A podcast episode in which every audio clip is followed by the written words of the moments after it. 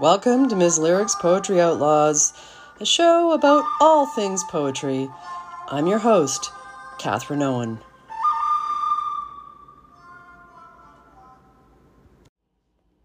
Good morning, Outlaws. It's Monday, and it's going to be a very short week on Miss Lyrics because I am going to only have an episode on Monday and one on Friday because I have been delightfully invited to go to Vancouver for a few days and see the Red Hot Chili Peppers on Wednesday. And I just came back from Calgary where I was supporting my partner in his playing with the country band, Jeremy Dallas at Ranchman's. It was a pretty tough weekend because I was going through a lot of grief about Aaron's death. And um, yeah, it's hard to socialize in those types of situations, but I slept 10 hours last night, so I feel a lot peppier.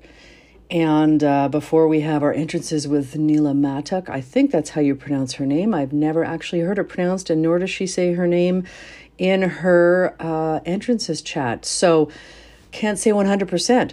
But before the entrances chat um, and poems, uh, neither of which curiously are hers, I wanted to note in general that I asked a lot of poets, uh, well, I probably asked about 60 poets to participate in this uh, seventh season and this first instantiation of entrances. And I think in total there's 39 who have entrances this season. But it surprised me that a couple, well, more than a couple of poets I asked said they weren't writing poetry anymore and they'd had various disappointments they uh, were no longer wanting to even talk about poetry. And Nyla didn't want to read one of her own poems, but she was open to talking about poetry and prose and painting and her next book coming out and so forth. Uh, so that's fine too.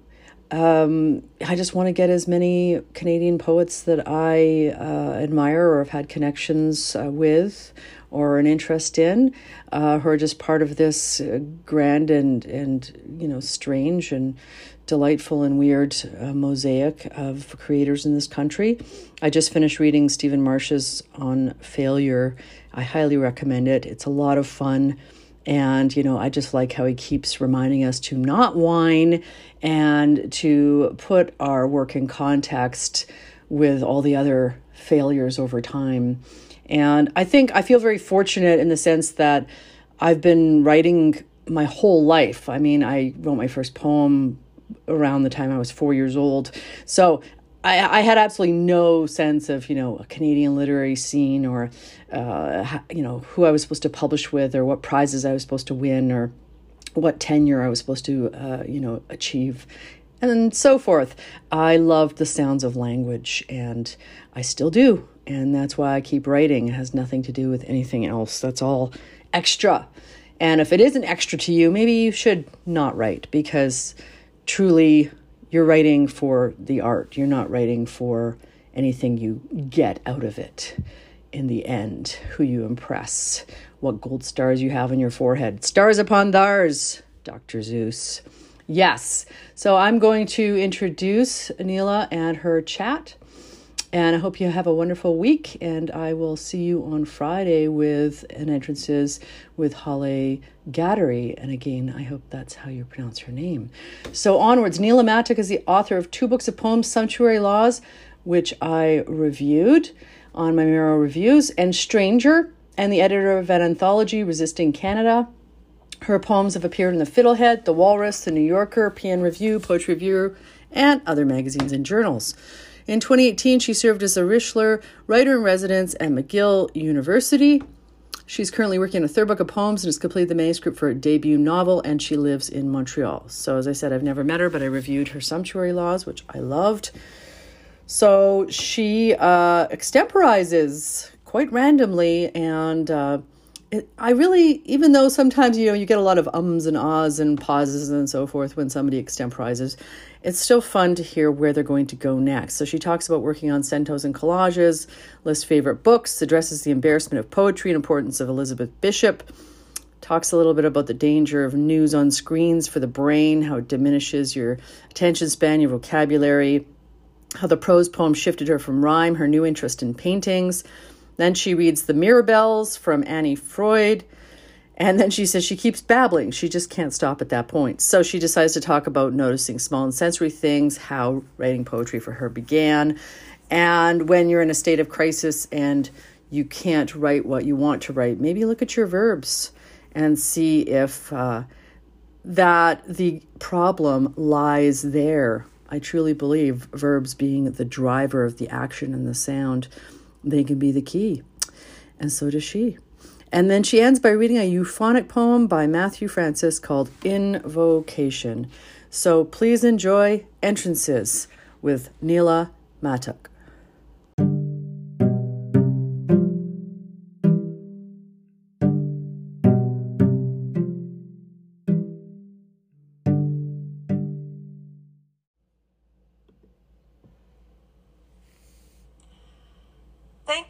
Catherine, for inviting me onto the podcast. Um, I thought I might extemporize as well um, as some of your other guests have done. And I'm standing in front of my beautiful floating bookcase in the poetry section and thought I would dip in and um, tell you a few things, I guess. But to, to bring people up to speed who might be listening, um, I'm working on a, a third book of poems at the moment, which I've um, I think will be called collage because a lot of them are um, sort of um, centos, they're lines from other poems, and um, I've been writing a novel, and I I've been really taken with long lines and prose books. Um, sort of lyrical prose. So, in particular, at the moment, I'm reading Paris When It's Naked by Etel Adnan, who is one of my favorite poets, but um, I also love this prose. Um, she's just in Paris and talking about being there in the city, and all of the chapters are identically titled, which is the title of the book, which is Paris When It's Naked. Um, there are other sort of prose books over the years that I've lingered over, such as um, Soft City by Jonathan Raban, which who um, I guess he died um, maybe three or four months ago.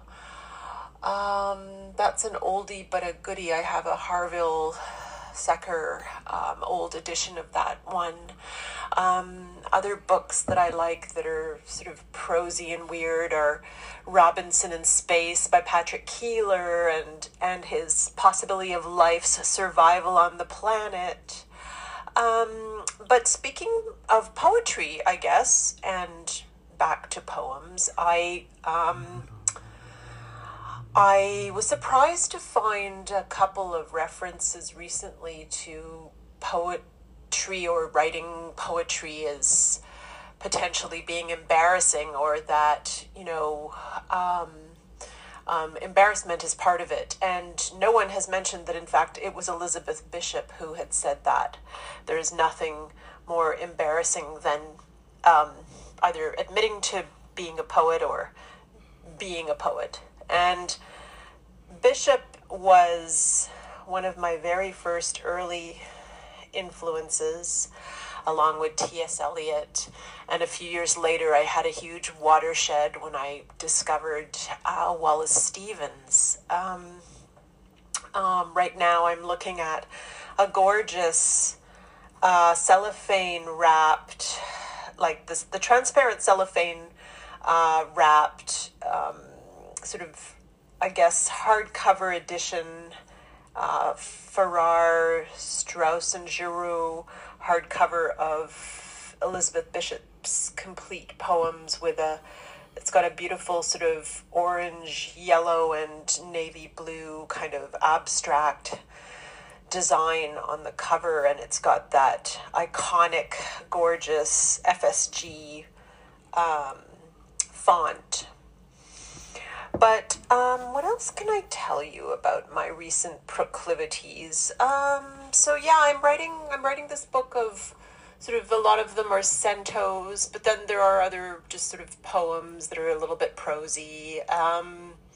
and collage for me resonates because I've spent the last several years, I think, spending way too much time reading news online and reading online and not reading as many books as I used to. And I think that um, the the centos sort of reflect the fact that I believe I've ruined my brain, to be quite honest. Um, uh, and sort of diminished my vocabulary as a result of spending too much time staring at screens and looking at tweets and online stuff and um, a lot less time reading books, uh, which is sad. Um, but I don't believe I could really write another book like Sumptuary Laws. I, I think that I don't think I have the same kind of imaginative vocabulary that I did when I was younger, or maybe I've just become older and perhaps more prosaic because I've become a little bit, I've sort of um, uh, maybe um, wizened up a little and not, I don't say that that's necessarily a good thing, especially for a poet, but there you have it. Um, what else can I tell you? Um, yeah, I recently purchased the Penguin book of the prose poem. So, you know, I've been quite serious about this kind of prose poem idea I had in mind for a long time before I started writing my novel, which is set in contemporary Palestine. Um, I, I had in mind to, um, I just wanted to write long lines, and I had almost a visceral, kind of palpable sort of need to do that. And I, I started to get really turned off actually with rhyme. I don't know why. I, started to think of rhyme um, uh, as sort of not really the thing I wanted to do, or it did, didn't make sense to me all of a sudden to to try that. Though I still love villanelles, I haven't written one in a long time, but there is my bad sex villanelle. Um, which is one of those poems that I'm I'm quite fond of actually, one of the rare ones that I I like. Um, but in any case, yeah. Um, the other thing I've been interested in lately has been uh, paintings, and um, I've been looking at T.J. Clark's *The Sight of Death*, which sort of obsessively generates descriptions and possibilities around this one particular poem that, or sorry, painting that he stares at um, in the same gallery over and over again. Um, for many weeks and months. Um, and what else? Um, well, I want to read. I want to read Annie Freud to you because um, I love Annie Freud, and I recently noticed her online and um, and pulled down her books that I have. The Mirabelles, in particular, um, is um, a book with the title track "The Mirabelles" that I adore. The uh, of course, Mirabelles is another name for plums, so I want to read that poem to you. The Mirabelles.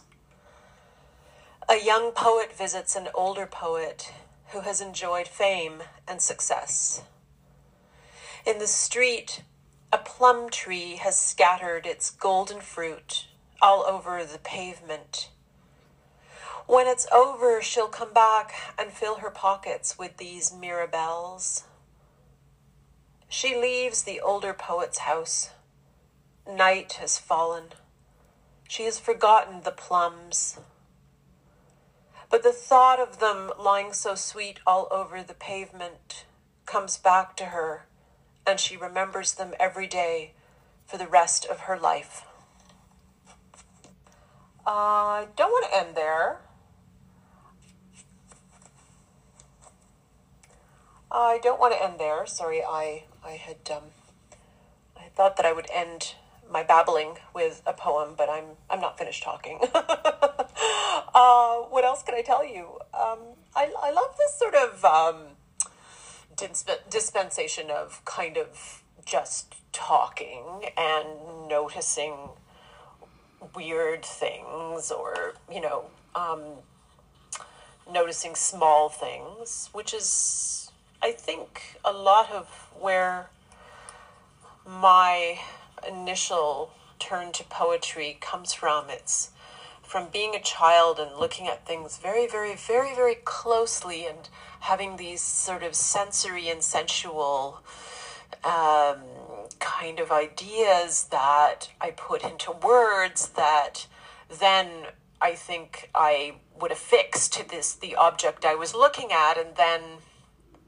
these things became kind of metaphors even though they weren't they weren't like the sort of overproduced record album metaphors you might get with some poetry they were they were just my spontaneous kind of childhood perceptions and impressions and i feel as if that consciousness i i think i i think that um I, I have lost that to some extent in a way. A few years ago, I had a crisis and I was trying to write poems and I was having real problems. And I realized it was because I kept insisting on using verbs like is and be and um, have and, you know, all of these very banal sort of connective verbs that one uses in prose.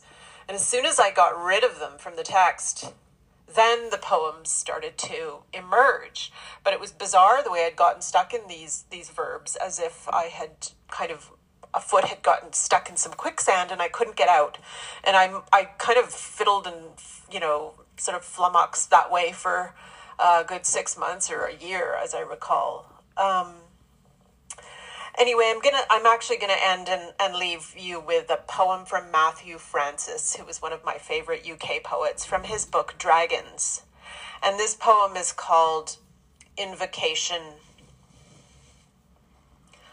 Wide, wet walks where winds worry, weed grown, web woven wilderness wormy warrens, whiffling waters, wolf way, witch world, wound widdershins with whippy willows, wittering with whirligig wings. We want witness words. We waver, wheedling, weighing, wondering. Welcome what we whisper, wild wood, wild wood.